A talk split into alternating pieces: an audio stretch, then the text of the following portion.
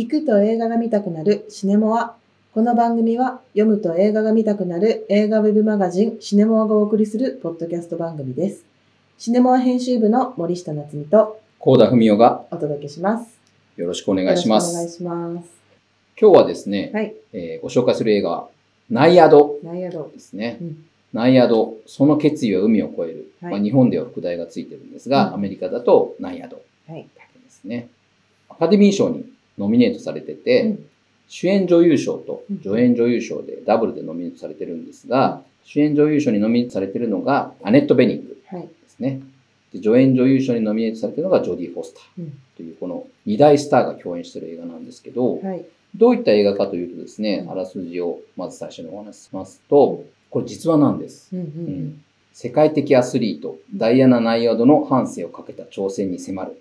という映画で、マラソンスイマー、これまあ長距離の水泳選手ですねうん。マラソンスイマーを引退して30年、スポーツジャーナリストとして輝かしいキャリアを築いていたダイアナ・ナイアド。これは、えーアネット・ベニングさんが演じるんですけど、60歳にしてこれまで手の届かなかった夢を叶えたいという思いが膨らむ。それは水泳界のエベレストとも言われるキューバからフロリダまでの約180キロに及ぶ海峡を営破すること。えーサメよけのケージを使わずに泳ぎ切るという史上初の快挙を成し遂げるため、ダイアナは親友にしてコーチでもあるボニー・ストール。これが、えージョディ・フォスターさんが演じてるんですが、ん。ボニー・ストールや献身的なセーリングチームとともに4年に及ぶ波乱に満ちた旅路を歩み出すという映画なんですけど、これ、ネットフリックスで今やってるんですよね。はい。はいで去年の10月かな、うん10月20日から一部劇場映画館でやってたんですけど、うんその後11月からネットフリックスでやってたんですけど、全然知らなくてこの映画。あ、はいはい。今回こう、アカデミー賞にノミネートされたっていうことで知って、まあ、見たんですけど、まあ面白かったので、うんちょっと今回ご紹介したいなと思うんですが、はい。森下さんもご覧になったんですよね。はい、昨日見ました。それこそ私も、あの、幸田さんに教えてもらうまで全然知らなくて、121分なんで、2時間ちょっとで見れるんで、コンパクトだなと思ったんですけど、まあ、面白かったですね。二人ともね、60歳超えて、で、実年齢と近いのかな、っていうところで演じられててですね、あの、いい意味でうん。シワがうん。顔にいっぱい入ってて、ね、女優さんって普通隠すじゃないですか。うん。あの、いろいろ効果で消したりとかもするんですけど、まあ、あえて二人とも出してるというか、すごくいい年の取り方してるなっていうもう素敵でしたよね、二素人とも。なんか最後、あの、エンドロールで、ご本人たちと、ジョディ・フォスターとアネット・ベニング、4人のショットが、あの写真のショットが、本物ののナイアドとはい、本物のボニーストールですよね。はい、はい。ショットがね出てくるんですけどすごい似似ててあそのまんまじゃんって思いましたけど、まあ役作りでうん。似せたというか。はい。うん。ナチュラルな感じもすごい良かったですね、うん。ジョディ・フォスターなんかね、うん。今までクールな役が多いイメージがあったんですけど、はい。今回なんかすごくフレンドリーというか、うん。ナチュラルな役で、あ、こんなジョディ・フォスター結構初めて見たかもぐらいの感じだったんですけど、うんうんまあ、うますぎるというか、まあ、それアカデミー賞2回も取ってるだけあるよなっていう。うますぎた本当に。それにしか見えないですもん。もうなんか 本当にその人のリアルな反省見てるなみたいな気持ちになりました。うますぎて、あの、ダイアナも、ボニー・ストールも、もともとプロの選手なんですよね。ああはいはい。あダイアナはプロじゃないのかな、まあ、とにかくオリンピック候補にもなったというか、うんオリンピックを目指したあのスイマー、うん。水泳選手で、ボニー・ストールの方、ジョディ・フォスター演じるボニー・ストールの方は、ラケットボール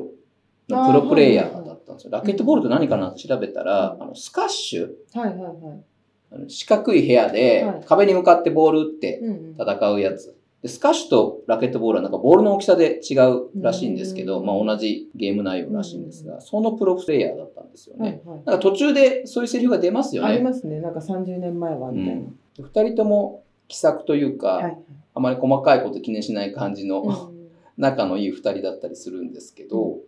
いや、それを、ジョディ・フォスターが本当に、ジョディ・フォスターの話ばっかりしてますね。アネット・ベニングが主役なんだけど。いやー、本当にジョニー・フォスターって本当にクールでうん冷静なイメージだったんだけど、うん明るい陽気なおばあちゃんっていううん役は、普通あまりキャスティングしないですけどね。うんいや、そう。よかったですね。あの、なんか二人のね、シスターフットというか友情と言っていいのか、友情と愛の狭間というのか、そのなんか関係性もすごいよくって、私エンディング見ながらもうボロボロ泣いて、しかも60歳、その、ダイアナ・ナイアドはその時64歳ですか60歳からチチャレンジして、4年間チャレンジするから64歳ですね、最後は。でボニーも最初は、ね、あの58歳だって言ってたんですけど私の両親がまさしく60歳なので今。この年齢でこれやったんだっていうのもちょっと重ね合わせてとんでもない偉業だったんだなって思ったし最初はなんかあの何こいつっていうところあるじゃないですか。ダイアナ・ナイアドってガンガン前に自分で進んでいくタイプですよね。自分勝手にというとあれですけど。あの誕生日パーティーのシーンがあるんですけどその時も私が私がみたいな。とにかく私の名前の由来はうんたらかんたらみたいなことを。あ、そこから？そこからもう嫌だった。の嫌だった。あ、そうなんだ。あ結構最初のシーンですよね。そう。でなんか「は何こいつ」みたいな感じでこうみんながちょっとこう「えみたいな感じになるんですけどもうあのボニーは分かってるからうまいことこう誘導して「はいはいはいはいじゃあもう乾杯ししましょう」みたいな感じになってその後もなんかこうチャレンジする記者会見だか決起集会みたいななんかそんなシーンがあったんですけどそのシーンでもこう自分の自分語りをものすごい始めてでまたボニーが終わって入って「はいはいはいはい」みたいな感じになるっていうそのお決まりの流れみたいなのがあってそれもなんか面白かったですね。まあ、仲いい二人だからね、うん。できることですよね。うん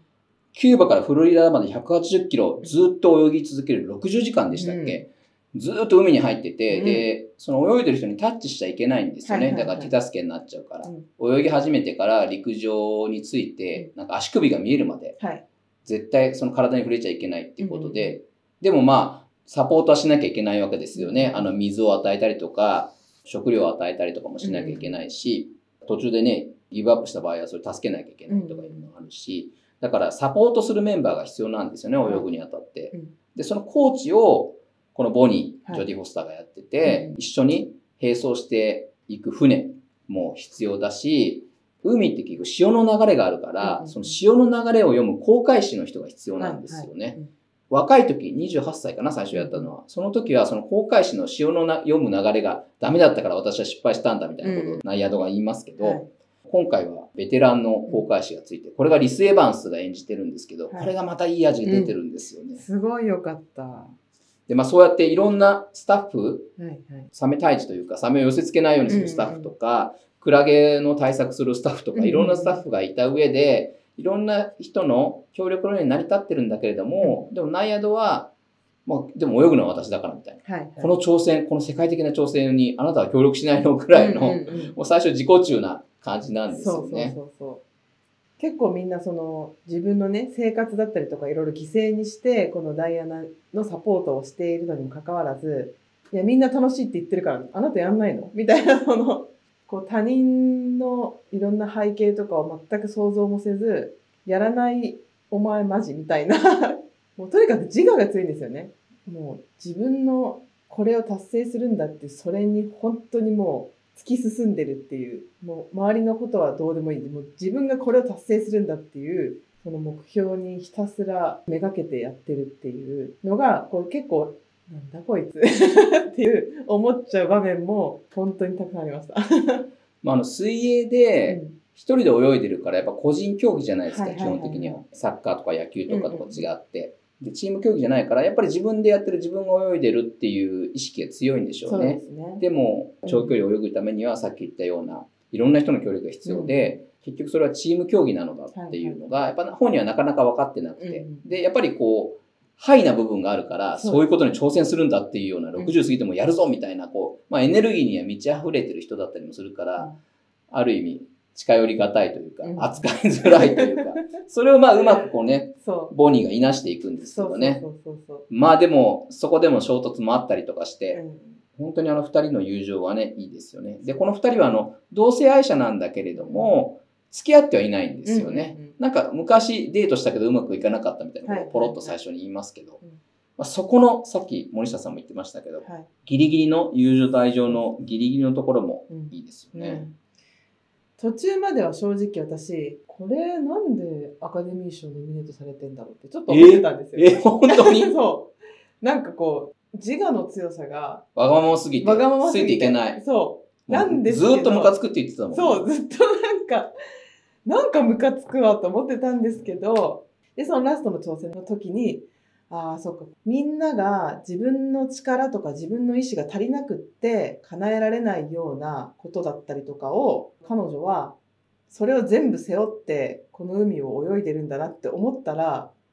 ボロボロ泣けてきて、なかなかこういうふうに生きれないじゃないですか。これぐらいの強い意志を持って、一つの目標に向かって、ただただひたすら突っ走る。友情も犠牲に仕掛けたり。普通だったらなかなかできないことだから、あこうやってスポーツやってたりする人って本当にいろんな人の人生に影響を与えてるんだなっていうのを、ちょっと改めてこれ見て思いましたね。でも本当に60過ぎて泳ぐっていうのがそもそもすごすぎるよね。考えらんない。考えあらんない。の。、練習を始めて、久しぶりにプールで泳ぐシーンがあるじゃないですか。プールのスタート地点に行ったら、はい。ムキムキマッチョのお兄ちゃんが横で来て、チラッとこっちを見て、ボーンって飛び込んでいくんですけど、その横でおばあちゃんが 泳ぎ出すっていう、そ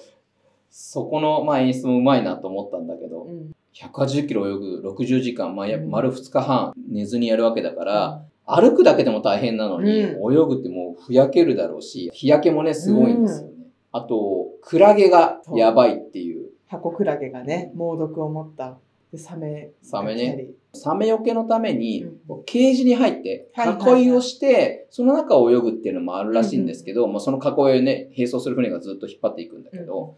今回それをせずに、まあでもサメ対策をね、あの、とある方法でやってるんで、うまく安全に泳げるんですけど、こんなこと本当にやる人いたんだっていう。まあ、エネルギッシュな人ですよね。めちゃくちゃそう。強そう。まあうんこういう人じゃないとそれできないよなっていう。あの、アネット・ベニングの演技をぜひ見てほしいです。なんかアネット・ベニングって、まあ、80年代後半ぐらいからずっと映画出てるんですけど、当時の映画って僕あんま見てなくて、何見たかな、まあ、マーズ・アタックぐらいかな。あとアメリカンビューティーかなうんアメリカンビューティでも最近結構いい映画いっぱい出てて、うんあの、20th Century Woman とか。すごい良かったんだよ見ましな。キャプテン・マーベルとかマーベルの映画にも意外に出てたりとか、ご活躍されてるんですうね。まだまだ。ん。いや、本当にいい年の取り方をしてるとか、うんいい役になってるなと思う。ジョディ・フォスターは、もう若くして賞いっぱい取っちゃったから、うんうんうんブランクがあるような感じもするんだけど、うんでもずっと途切れずうん第一線でやってますよね。そうですね。うん羊たちの沈黙のイメージが強いですけど、うんあとはパニックルームとか、はいはいはい。ジョディ・フォスター、めちゃくちゃ好きでしたけど、本当に。ちなみにうちの父もジョディ・フォスターめっちゃ好きでした。なんだろうね。確か。ジョディ・フォスター。ね、ホテルニューハンプシャーって映画があって、はいはいはいこれあの前、ここでも紹介したガープの世界とうん原作者が同じなんですよ、はいジョン・アービンって。それもね、いいんですよ。うんタクシード、あ、タクシードライバータクシードライバーは、ちょい役ですか？いえいえ、私全然覚えてない。見たのに。いや、娼婦の役で、はいキーポイントとなる役ですああ、よ。はいはい。あ、あれジョディ・フォスターか。あの子のためにだって、ロバート・デ・ニーロはあの行動を起こすわけですから。あ、そっか。あれジョディ・フォスターか。ナタリー・ポートマンとかと、はいはいはいはい。まあ、似てるというか、んん天才少女子役としてデビューしてるっていう意味では、デビューじゃない、デビューその前にもデビューしてるんですけど、はいはい注目されたのはそこだっていう意味では、ジョディ・フォスはタクシードライバーで、ナタリー・ポートマンはレオンですよね、子役だったんですか？うん。だ結構そうサスペンスとかクライム系とかによく出てるイメージがあるんですよそうねそのイメージあるねだからあのずっとキリッとしてるそうそう。ジョディ・フォスターがこうイメージだったんですけど今回馴染みのある感じの役柄だったんでまあね、二人とも海と太陽の 下で、それ化粧なんかね、メイクなんかしてられないっていう役だから、うん。アネット・ベグに至ってもね、ずっと泳いでますから。そうそうそうまあでも、ここまでさらすかっていうぐらい、うん。すっぴんで出て、まあそれはでも素晴らしいですよね、潔いというか。うん。この仕事の選び方からしても、素晴らしいなと思ったよね。それであの、地味にですねう、ん。VFX の賞も取ってるうんんですよ。うん全米視覚効果協会賞っていうのがあって、それの最優秀補助 VFX 実写映画で賞をもらってるんですよね。どこに使ってるの？VFX みたいなのがあるんですけど、ナイアドで VFX で YouTube とか検索すると、いろいろ出てきますけど、ブレイクダウン映像が。うんあこんなところ合成してたんですね。こんなところ CG だったんですね、うんみたいな。そこ別に普通に撮っただけでいいんじゃないですかみたいなところとかはいっぱいあるんだけど。その裏事情が知りたいんですよね。なんでここで VFX 合成したんだろうっていう。まあ冷静に考えて、そのフロリダからキューバまでをずーっとその同じ海で撮れ、うん撮るっていうことはできないわけで、まあ映画ってね、基本的にそういったところで泳いでるように見せるのが映画ですから、その VFX のブレイクダウンを見ると、その泡を足したりとか、あと夜泳いでるところのシーンをうん CG で作ったりとか、あ、ここも CG だったのとか、すすごいなと思って監督とかがもう頭の中にその絵が浮かんでるってことですよね。でも今回の監督はうん、フリーソロっていうドキュメンタリーの映画を撮った監督で、ドキュメンタリー出身なんですよ。へフリーソロってあの、クライマー？はいはいはいはい。ロッククライミングの人を追いかけてる映画なんですけど、はいだからドキュメンタリー映画を撮ってるってことは、うん VFX とかないじゃないですか。はいありのままを撮る人たちだから。うんだから、どういう打ち合わせをしてそこを VFX にしようっていうのが気になりますよね。ね確かに気になる。撮影がうんクラウディオ・ミランダって言って、うんはい最近だとトップガンマーベリックを撮った人なんおですよ。結構激しいアクションとか、うん合成ものの SF とか、うんうんいっぱい撮ってる人なんで、結構この人のビジュアルイメージありきだったのかもしれないですね。うん。撮影監督的にこういうのを撮りたい、こういう風にしようっていうのを提案して、まあ、それはなかなか物理的に撮れないから、じゃあ VFX で、まあ、補助、保管しましょうかはい。みたいな。あくまで補助的に使うっていう、あの、それがメインに出てるようなん映画ではないから、さりげなく使ってるっていう、この最優秀補助 VFX 実写映画っていうのは英語が Outstanding Supporting Visual Effects in a Photorial Feature。うんフォトリアル。フォトリアルフィーチャー。うんえでも結構ね、あの、ね、ネットフリックスで配信もされてますし、121分で結構サクッと見れる上に勇気ももらえるし、そう60歳でこれを成し遂げた人間がいるっていうところも、ああ、もうちょっと年取ったなとか、うんうんうん若い人たちがどんどん台頭してきてるから、うんもうこっちは、ね、新しいことに挑戦できないかなみたいな思ってる方もね、うんある年齢に行くといっぱいいらっしゃると思うんですけど、うん。そういう人たちにはね、勇気を与えてくれるし、うん。まあ、知った激励されるというかう、んうん。なんであなたたちがまだ言うのよって怒られてるような感じすらありますよね。そう、なんかあの、途中で結構このフロリダ海峡のね、お横断っていうんですか？あの挑戦者結構いるんですよね、何人か。その若い子が挑戦してみたりとかして、それをずっとね、こう GPS とかで追ってて、で、ニュースで断念したってことが報道されたのを、ナイアドとボニーが見てて、よっしゃーってガッツポーズするっていう。あの貪欲さがいいよね。そう、あれがざまみろって、失敗してざまみろみたいな。めちゃくちゃ良かったんですよ。そう、あの貪欲さがないとやっぱできないよ。チャレンジできないよね。クラゲに刺されてしまえとか、なんか。ディスりまくるっていうディスりまくって、若い挑戦者あなたも頑張るのね。ね、頑張りなさいよみたいなこと言わずに。失敗しろこの野郎みたいな。あれすごい良かったですよね。いやー、あそこ、やっぱね、うんそう。あれはやっぱり内野道の人柄は表してるよね。うんうんまあでも本当に、あそこまでやっぱり貪欲じゃないと、うんうんこんな途方もないチャレンジはできないよなっていう。人間らしくて、なんか良かったな。でも映画監督の人とかといろいろ話をしてると、まあ、映画も結局作ってみなきゃわからないっていう人が結構いて、うんどういう映画作りたい、ああいう映画作りたいとか企画とか脚本でいろいろやっても、まずはもうとにかく撮ってみないとわからないから、とにかく撮ることが大事ですみたいな。とにかくもうチャレンジすること、はい何かを始めることが大事なんだっていうことうをん言ってる方が結構いて、ね、この映画もまさにそうだから、いや素晴らしいなと思いましたね。本当に勇気をもらえる映画だと思います、ね。本当にそうです。うん、それこそさっきね近田さんが言ったみたいにいや自分は年だからとかって言ってる方にもぜひ見てほしいですね。ナイアドがこうボニーに対してじゃああなたの人生何やりたいのって結構問い詰めた時にこう自分にも言われてる感じがして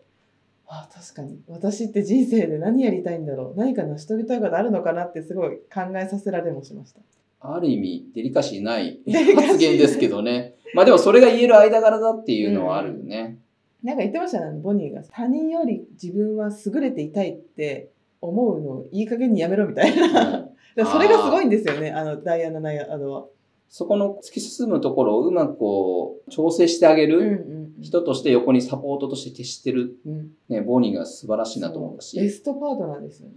これ挑戦するにはめちゃくちゃお金がかかるわけだから、スポンサーとかも募るんですけど、実際にね、自分の家を抵当に入れてお金を借りてたりとか、で、なぜかボニーもうん。自分の家を抵当に入れてお金を借りてくれてたりして、時間的、物理的な協力だけじゃなくて、お金の協力もしてあげてるのに、うんうんうんそれでも